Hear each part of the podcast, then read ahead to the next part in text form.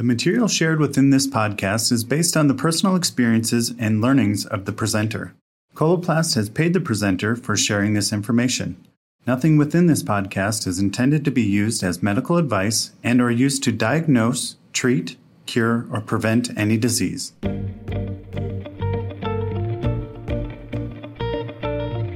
Welcome to the Coloplast Professional Bowel and Bladder Matters podcast, where we explore various important topics related to ostomies and continence. I am your host, Rachel McDonald. I'm a registered nurse and clinical consultant with Coloplast. Doctor Tamara Lewis is a private practice urologist at Comprehensive Urologic Care in the northwest suburbs of Chicago. Doctor Lewis received her B A in biology from Luther College in nineteen ninety-four, and she obtained her medical doctorate in nineteen ninety-nine from the University of Iowa College of Medicine. In two thousand five, Doctor Lewis completed her surgical and urology residencies at the University of Nebraska, and then went on to complete a fellowship in female urology and voiding dysfunction at Metro Urology in Minneapolis, Saint Paul, Minnesota. She was among the first group of urologists to receive board certifications in female pelvic medicine and reconstructive surgery. Doctor Lewis's professional interests include management of incontinence, voiding dysfunction, bladder prolapse, and urinary tract infections. She is a fellow of the American College of Surgeons, member of the American Urological Association, the Society of Urodynamics, Female Pelvic Medicine and Urogenital Reconstruction, the Society of Women in Urology, and the Large Urology Group Practice Association. She is past president of the Chicago Urologic Society. Doctor Lewis has been an invited speaker or presenter for numerous events on topics including overactive bladder, hematuria, contemporary management of urinary tract infections, and women in urology. To set the foundation for our discussion today, could you please explain the term U T I, or urinary tract infection? So urinary tract infection has two parts. There's the presence of bacteria in the urine, and there's also a symptom uh, associated to that presence of bacteria. So if you have bacteria in the urine without symptoms, we actually don't call that an infection. We call that asymptomatic bacteriuria, which is actually fairly common in the female population. But it's also possible that there are symptoms related to the urinary tract that aren't related to the presence of bacteria, and it's important to make that distinction. Walk us through your interest in this area. So my interest in urinary tract infections, which is a very common problem that we see in urology, Uh, stemmed from a talk I gave a couple of years ago where I was trying to look for an expert in urinary tract infections and looking for literature, and I just realized there wasn't a lot out there, and there really didn't seem to be um, a structured plan for evaluating and managing urinary tract infections. So I came, kind of came up with my own evaluation. I did a lot of research in that area, learned a lot of interesting things, and it's changed um, how I evaluate and manage urinary tract infections. How has this impacted your approach to the evaluation and treatment for urinary tract infections? Well, usually I get involved in the management of urinary tract infections for patients who have recurrent urinary tract infections, and we define that as two over a six-month period or three over a year. So I like to start by doing an evaluation of the structure and function of the urinary tract. So in terms of looking at the structure of the urinary tract, is there anything in the kidneys and the bladder that would lead a patient to be susceptible to urinary tract infections? So I'll usually do imaging of the upper urinary tract, a renal ultrasound, or a CAT scan to look for stones or any sort of obstruction or blockage in the kidney.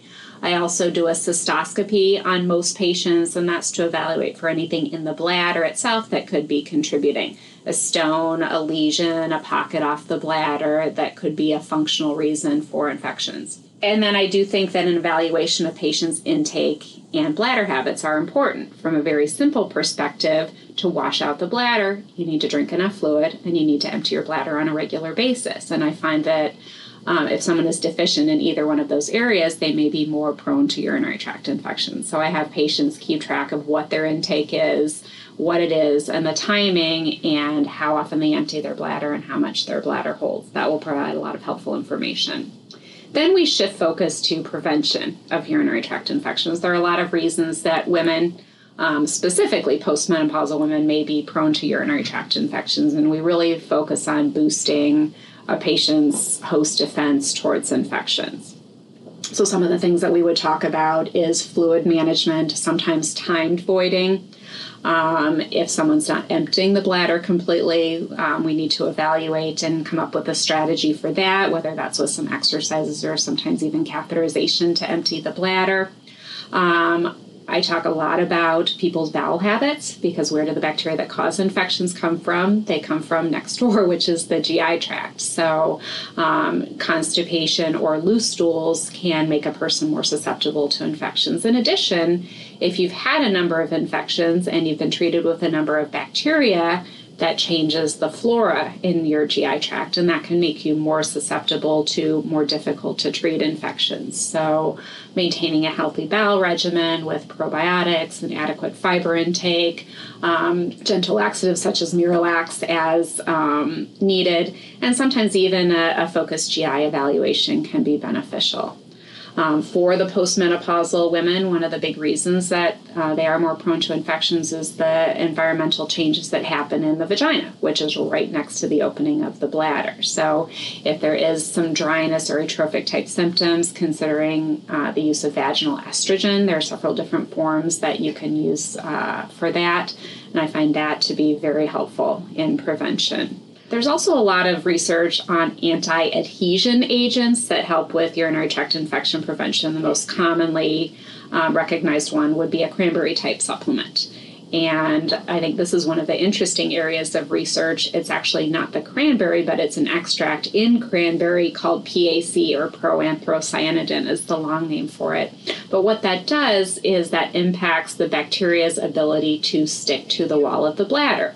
And that's actually the first step in an infection. It's not just the presence of bacteria, that's asymptomatic bacteriuria, but it's the interaction between the bacteria and the patient, which is the wall of the bladder, that starts the infection cascade. So if you can prevent that adhesion, the bacteria just washed out and no infection. But to get an appropriate level of this P A C, you really need a high-level supplement. And so if you're looking at starting a cranberry-type supplement, it's important to look for one that has thirty-six milligrams of P A C or P A C uh, for it to be um, uh, effective. Could you speak a little bit about antimicrobial stewardship?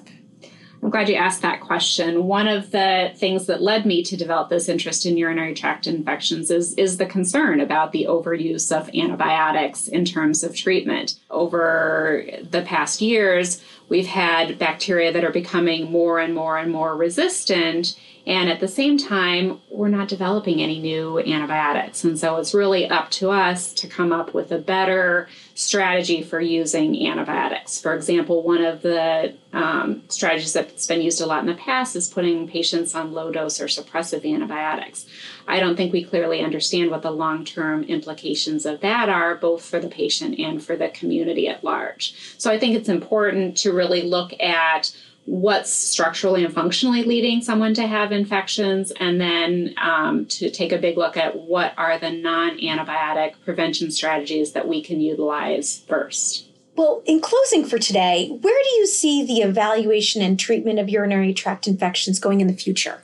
I think it's a fascinating area of research. Um, I think we're we're learning that urine is not really sterile, um, so that's changing um, that whole idea. There is a microbiome, um, and it's not the presence or absence of bacteria that's important.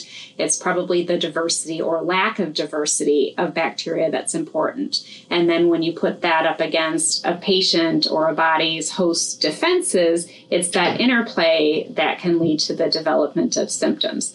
The tools that we have to evaluate urine and the presence or absence of bacteria in the urine are changing. We have better diagnostic tools now, but with better diagnostic tools, then we also have to ask the question, if we know that there are going to be bacteria there, what's clinically relevant? And um, I think we're going to see a lot of uh, progress on that in the future. But it's up to really us as clinicians to do a good job of managing infections appropriately. Thank you so much for this wonderful discussion today. Thank you. Thank you for joining us for this episode of the Bowel and Bladder Matters podcast, part of Coloplast Professional, where we believe clinician education related to ostomies and continence matters. For more educational resources from Coloplast, visit us at coloplast dot u s slash professional.